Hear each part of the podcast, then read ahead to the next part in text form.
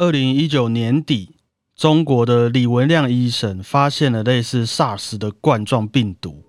到了二零二零年的一月，台湾也出现了首例的确诊病例。那今天第一集的小胖电台，我们就来聊聊这个困扰我们即将三年的疫情的话题。吼，好久了哦。第一例是谁啊？第一例是谁？我怎么会知道？好像是一个台商之类的。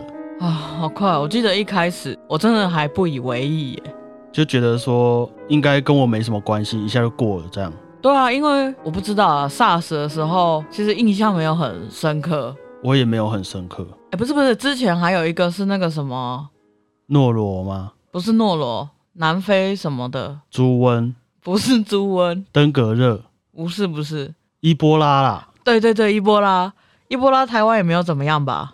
我我印象中好像没有在我的生活中造成什么困扰。对啊，我就以为武汉，我们可以讲武汉肺炎嘛？你刚刚已经讲了。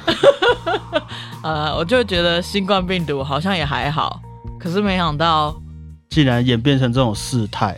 对啊，没关系，我们今天就好好抒发一下。好啊。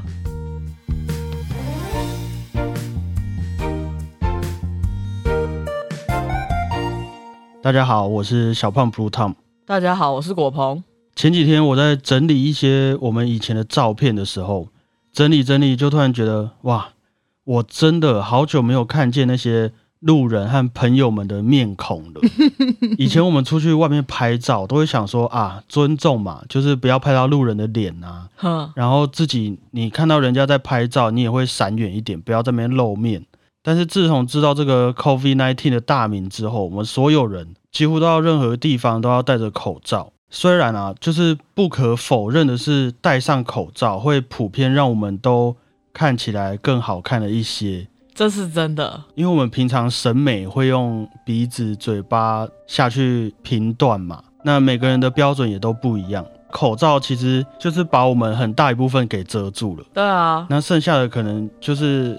大家就自行想象，那通常这种想象的东西都会是很美好的。我觉得这点大家应该都非常同意啦。嗯，不过也是会觉得，因为戴了口罩，所以每个人的距离也都更远了一点。因为也真的没有办法知道大家亲朋好友的表情了嘛。就譬如说，人家在和你推销东西的时候，他们就会看不见你那种想要婉拒他们的苦笑的表情。所以就可能会再多和你说几句话，啊确定一下你是不是真的不想要这个东西吗？就是其实偶尔我就会遇到这种类似的事情。我最近也会遇到，哎，我都会觉得我已经很委婉了，你为什么还要继续这样推销？原来是因为他们没看到我的嘴巴吧？也许吧。那可能又加上我们的肢体语言没有那么的丰富，人家就会哎就会停在那里，不知道你传递出来什么讯息。所以我们之后如果戴着口罩。肢体语言要丰富一点，要丰富一点。如果人家说：“哎，先生，你有没有兴趣？我们这栋，马上双手交叉比出来。”对，你就要等等，我没有兴趣，这样子要这样子跟他讲。好，我觉得这阵子的一些艺术表演者应该也非常有感啊，因为像我们以前在演出的时候，你表演结束，大家在帮你拍手。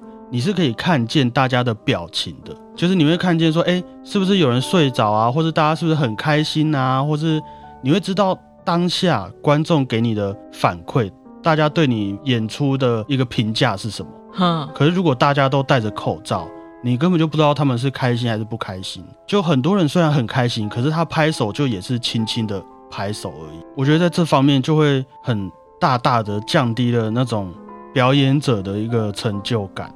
应该说，所有的情绪都变成一个不太确定、不太明确的感觉了。对，被口罩隐藏起来了。对啊，所以下次各位如果有要看表演啊，然后又必须戴口罩的话，一定，如果你喜欢的话，就要拍手拍的大力一点。一样，肢体语言做起来。对，然后我们也只能用身体来表示对演出者的喜爱了。嗯，那如果你不喜欢的话，也我觉得也是一样的道理啊，要勇敢学会说不，好不好？嗯。但是除了口罩的这个规定以外啊，我自己是真的蛮喜欢保持社交距离的这个规定的。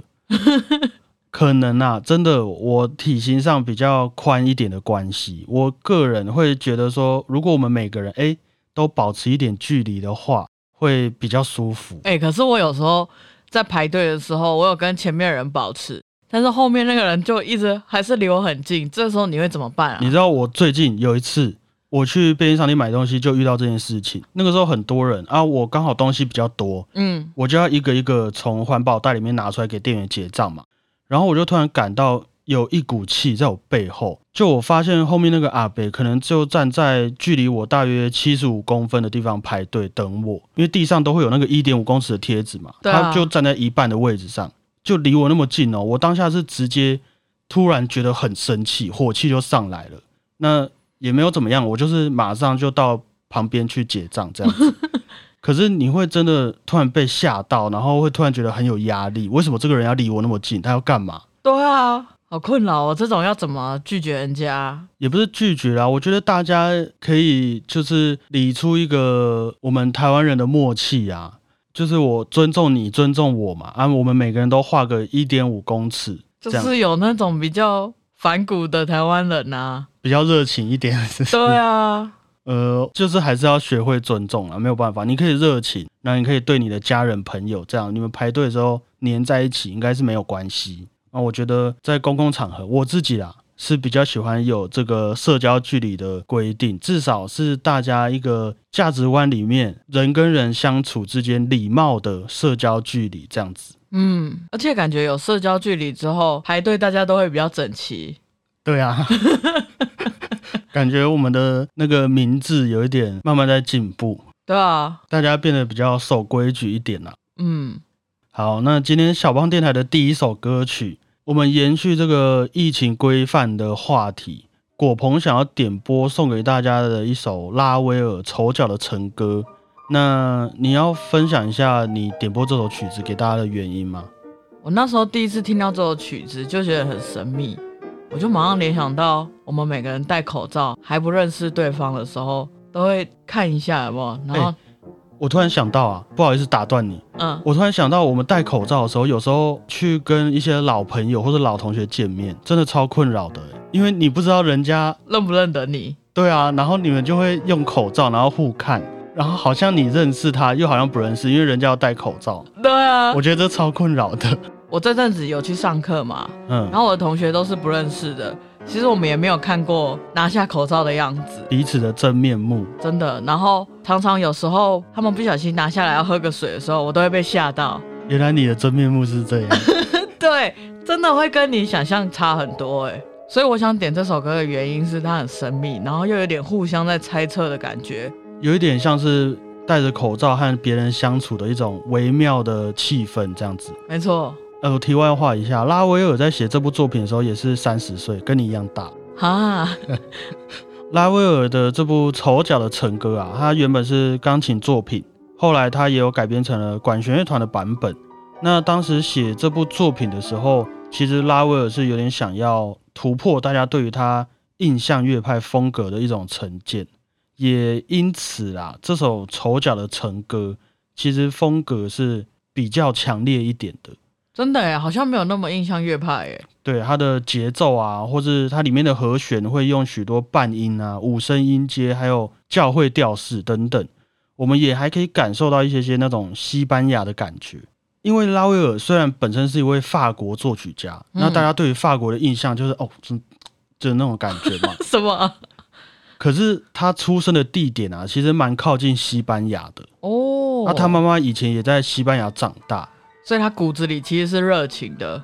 可能有一些些。啊，你也可以在这部作品里面听到一些那种弹吉他的波动啊，西班牙的那种顶顶的那种力道等等啊，类似这种西班牙的元素也都藏在这部作品里面。那就稍微来欣赏一下其中的一小段，果鹏点播给各位的拉威尔《丑角的晨歌》。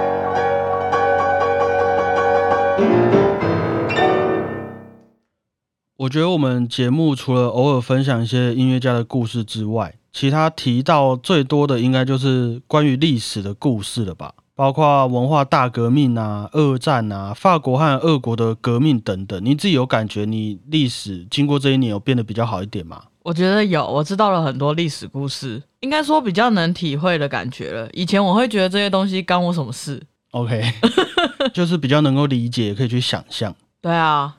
那今天再分享一个历史上也是非常有名的疫情呐，就是黑死病的部分。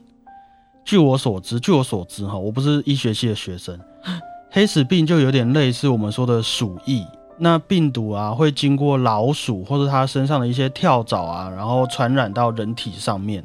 那在以前得到黑死病的人呢，会出现一些淋巴结肿大呀、肺炎、发烧啊，还有皮下出血，导致皮肤变黑。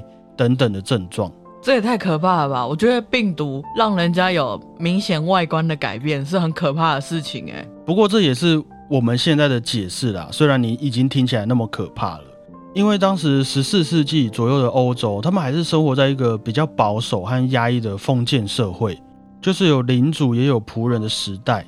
那如果还需要什么慰藉的话，他们可能就会完全寻求宗教的帮忙。可以算是一个思想上比较单一一点的时代。OK，那于是就在这个情况底下，他们遇到黑死病了，莫名其妙，我的家人就突然开始发烧、咳嗽、变黑，然后过世，然后莫名其妙，我朋友也是，然后我也是，而且在有一些地区啊，染疫过世的人数还很有可能到了三十趴左右。哎，这很难隐匿哎，这不可能隐匿啦，大家都看得出来啊。对啊。就是那种情况，是我跟另外两位朋友出去玩，我们三个人里面就一定会有一个人染疫，然后他就会变黑过世。没有人知道黑死病会先找上谁，然后下一个会换谁。是因为老鼠哦？因为老鼠。可是，在那个时候，你也不知道什么是鼠疫呀，也不知道什么算是病毒，你只会觉得这一切都是上天的惩罚。我觉得现在也有点像吧，很合理嘛。嗯啊。大家有看过那个时期的艺术作品的话，也都会呈现类似的景象。譬如说，有些画作上就会有许多天使、许多恶魔拿着弓箭要攻击人类啊。哦，就用一些很直接比喻的方式让大家理解说啊，疫情、瘟疫是一种上天要对我们人类的惩罚。嗯，而且这种惩罚是不管你多有钱，你的土地多大，你是领主还是国王。任何人都很有可能突然就迎接了染疫的事实。那你在不了解敌人，也不了解对付敌人的武器的时候，你也只剩下一件事情可以做了啦，就是用你有限剩下的时间来整理你所有要交代的事情，还有你的灵魂。哎，那他们那个时候要停班停课什么的吗？也是会有，政府也是会想着要积极防疫啊，所以告诉大家说啊。做好社交距离啊，不要群聚啊，大家都要待在家里这样子。可是因为这个黑死病真的是来得太快了，真的太严重了，很多人还没有受到医治，他就过世了。而且即便过世之后啊，当时的政府也不一定有那个能力去处理这些大量的遗体哦。那于是这些大量的遗体又会造成更多人感染。哇！所以就在这种绝望的情况底下，其实就有许多人把他们生命中的最后一段时光完全奉献给音乐和艺术啊！毕竟我们出门就有可能会出事嘛。嗯，那我不如待在家里唱唱歌，好写写曲子，创作音乐。也有些人会觉得他想要疯狂的群聚，就是和一群好朋友们一起跳舞，一起唱歌，我们要一起演奏音乐，然后。快乐的迎接我们彼此的命运，反社会也是一个到谷底然后反弹的情绪啦。啊，就是有一种很大型的集体音乐治疗的感觉，大家一起用音乐来面对这些恐惧和未知。就是那种，比如说有人为乌克兰的办的音乐会，这样可能没有那么正面哦。啊，你也可以说他们是一种放弃抵抗，然后选择释怀的啦。哦，就是已经算了，就这样。那我好好享受，我好好一路玩到挂，有点这种概念。OK，所以啊，艺术家就带着他们的作品到处去给人家欣赏，给大家慰藉。不管啊，你今天有没有得病，好了，你都需要生命中的满足，你都需要去圆满你的情绪、你的感官。所以就在这个时候，中世纪时期的音乐啊就开始蓬勃发展，哇，大家都需要这个东西。后来黑死病结束之后，艺术家们也伴随着想要改革政府的那一群幸存者们，就开始了文艺复兴的时代。黑死病怎么结束的啊？黑死病结束的这个说法，好像也是因为太久以前了，不是那么确定的一件事情。不过有些说法是指说，因为整个宿主已经死光了，就是你没有办法再继续传播了，所以 病毒就消失了。哦，就是都感染完了。对，都感染完了，已经不知道要传给谁了。然后剩下的人也都有一点类似那种群体免疫了，整个传播链就断了，那传染病就会结束，这样子好酷哦！啊，这个病毒哈是有什么国家的阴谋吗？不好说哦，这个水很深哦，你想知道吗？每次都要扯到这种，这个就真的不好说了，因为大家都有大家的说法。好吧？那神学家有自己的立场嘛，科学家有自己的立场，人类学家也有自己的立场，所以我们就用我们的立场来体会一下当时的情况了。一三零零年出生在法国的作曲家马修的作品，取名呢叫做《可爱的小姐姐》。哎，那我同时也会把链接放在资讯栏，希望大家会喜欢呢。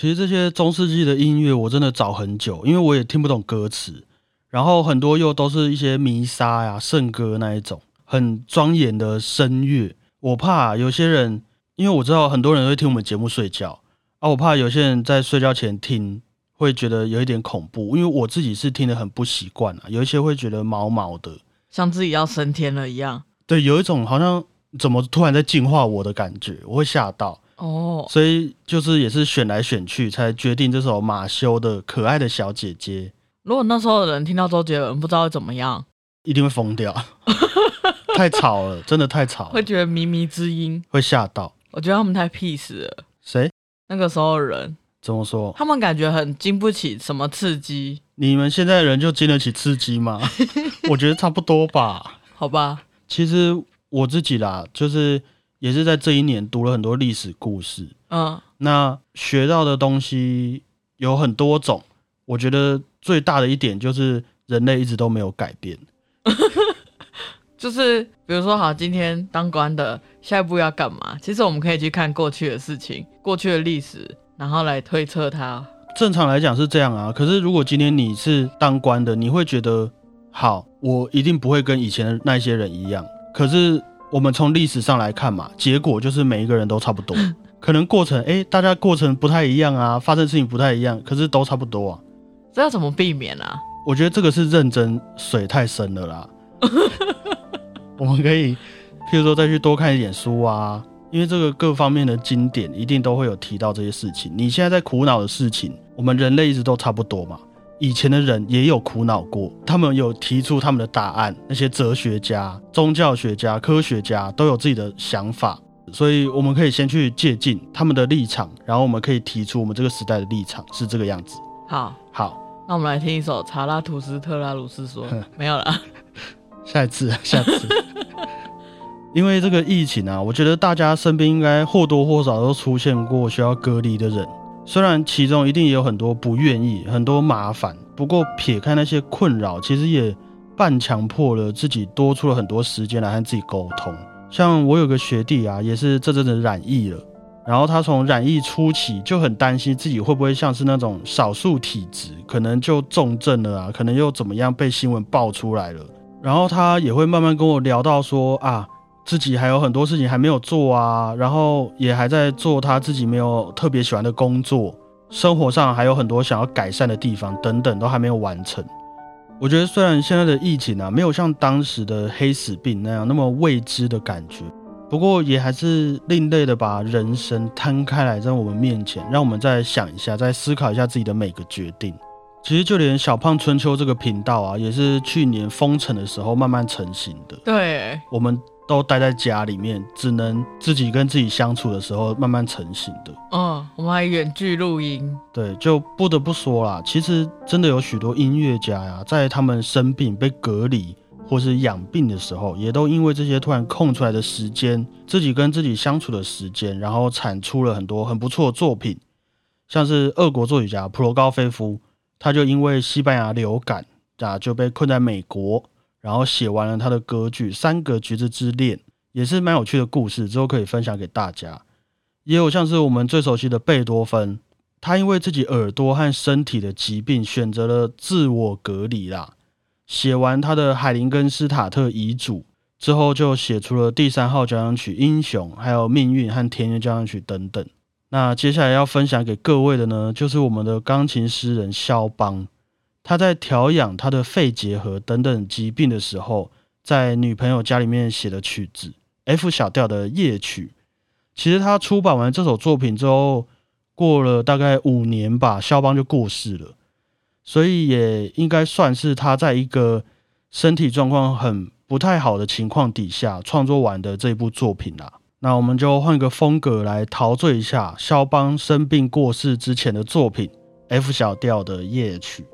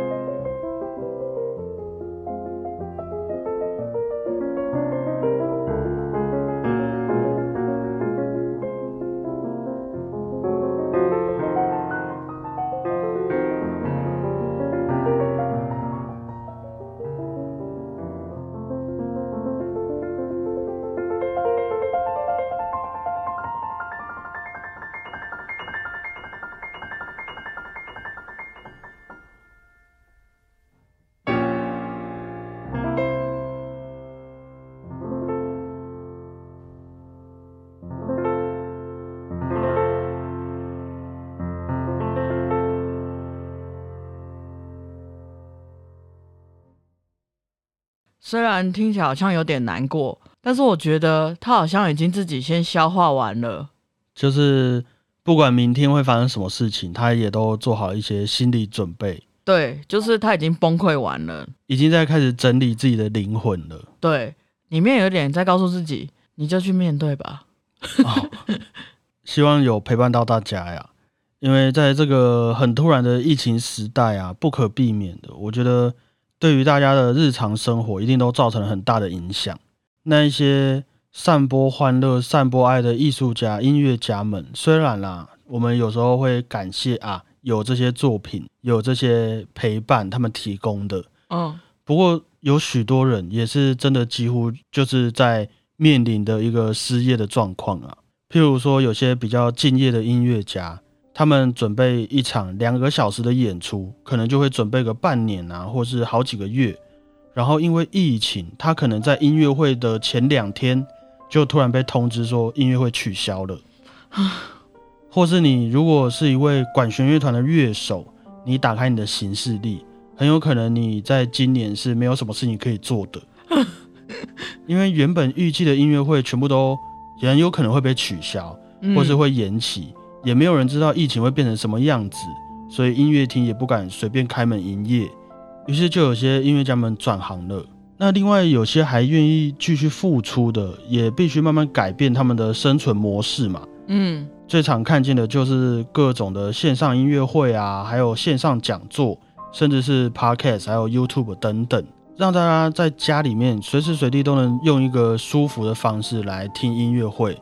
那你可以躺着，你可以吃东西，不用像在音乐厅里面一样那么紧。至少啊，这些音乐会在形式上都变得比较亲民，可以让你在你自己觉得舒服的气氛底下欣赏音乐会，还能顺便防疫。就像假如说我们节目本身就是一场音乐会的话，我们今天就在这边唱歌好了，那大家就可以边听边睡着，那也不会有工作人员来打扰你，感觉也是很不错的一件事情。虽然啊，我觉得对于这些表演艺术啊、演奏音乐等等的活动，他们一定有非常多是那种，除非我们去现场欣赏，否则就会感受不到的一些共鸣还有震撼力。不过，这些因为疫情而开始把音乐带到网络上的音乐家们，如果经营的还顺利的话，有时候听他们线上音乐会的听众，反而还会比以前现场音乐会还来的多很多，就是一个网络的优势。毕竟大家在家里面用电脑、用手机听音乐会，不管是交通还是花费，各种成本也都降低很多了，而且也比较符合这种疫情的时代。没错，譬如我们两个假设下个月要去免费开一个二重奏的音乐会好了，我们两个唱歌，小胖和果鹏的音乐会。其实以目前来说啊，小胖春秋的收听人数就比那些音乐厅的座位多出好多了。那我们是不是在网上办一个稍微收一点费用的我们两个的唱歌音乐会就好了？好像有道理。就等等啊，就是很多面向我们都要去做取舍，还有要去突破的一些事情。就于是啊，国外的音乐家们就推出了一些音乐会外送啊，就是可能用 A P P，我不知道 Uber E、Uber Music，然后你就叫，然后他就会跑到你附近，哎，拉琴给你听。哎、很不错哎、如果你今天哎要求婚，要帮朋友庆生，怎么办？没有准备东西，赶快叫一个音乐家来。半个小时之后，他们就带着弦乐四重奏过来帮你唱生日快乐歌，跟你一起求婚。感觉好辛苦哦。或是卡车音乐会，有点像是我们以前那种电子花车，那些钢琴还有那些打击乐器啊，弦乐四重奏啊，就会在卡车上面。哎、这也很不错哎。比如说，他就开到社区的中庭，对啊，对啊，然后大家都望出来，然后他就是听他音乐会。对啊，对啊，对啊。哎、很不错哎。或者举办一个大家都不用下车的音乐会等等啊，其实很多都是想要在这个疫情的状况底下，在一个网络和实体的取舍之中，试图找出来的一些平衡啊。那这个疫情呢、也不知道什么时候结束，我们也不能肯定说它会怎么样缓和下来。不过一方面也是很期待啦，就像以前黑死病结束之后的那一种文艺复兴一样。哦，那在这次疫情存活下来的音乐家和艺术家，还有我们，会拿出哪一些在这段期间新的作品，还有新的想法，来创造一些新的社会价值？就相信各位心里面也有自己的想象啊。写一首什么口罩交响曲，蛮酷的。口罩交响曲嗯，也不错啊，大家以后出去粉丝见面会，彩虹色的口罩就是我们的信物啊，等等的，就会是一个新的文化刺激啦。我自己只是单纯的希望说，即便这个疫情过去了，还是可以维持一个有礼貌的社交距离，就是其他的我没有什么意见。好，那今天小胖电台的最后一首歌，我也因应这几天一直下雨，还要看着疫情疯狂成长的心情啊，点播了一首史克里亚宾在十五岁左右创作的升 C 小调钢琴练习曲。十五岁，十五岁怎么样？跟现在的心情很像了吧？超像的。分享给各位啊！希望这次的疫情真的很无奈的，除了带给我们这些灾难啊和困扰以外，也能让我们对生命有更多的想象哈。嗯，也希望大家平平安安。对，不知道为什么讲着讲着就有点佛系。以上啊，就是今天的小胖电台，感谢各位，我是小胖 Blue Tom，谢谢大家，我是果鹏，大家再会啊！拜拜。啊，喜欢的话要记得分享我们的节目，然后就是那一些的、哦，就是我们也算是一个就是想要在这个时代突破的一些，不敢说是艺术家、艺术工作者们，嗯，所以也是就你知道啊，如果要支持的话，也是希望大家可以用行动来支持，这样子你说抖内吗？不要抖内，真的不用，我觉得可以分享给更多人，或是怎么样，我觉得就很开心，或是嗯你们有事没事就可以私讯我们这样子。我自己个人是很喜欢聊天的啦。对他很爱聊天，好，大家注意安全。天天开心。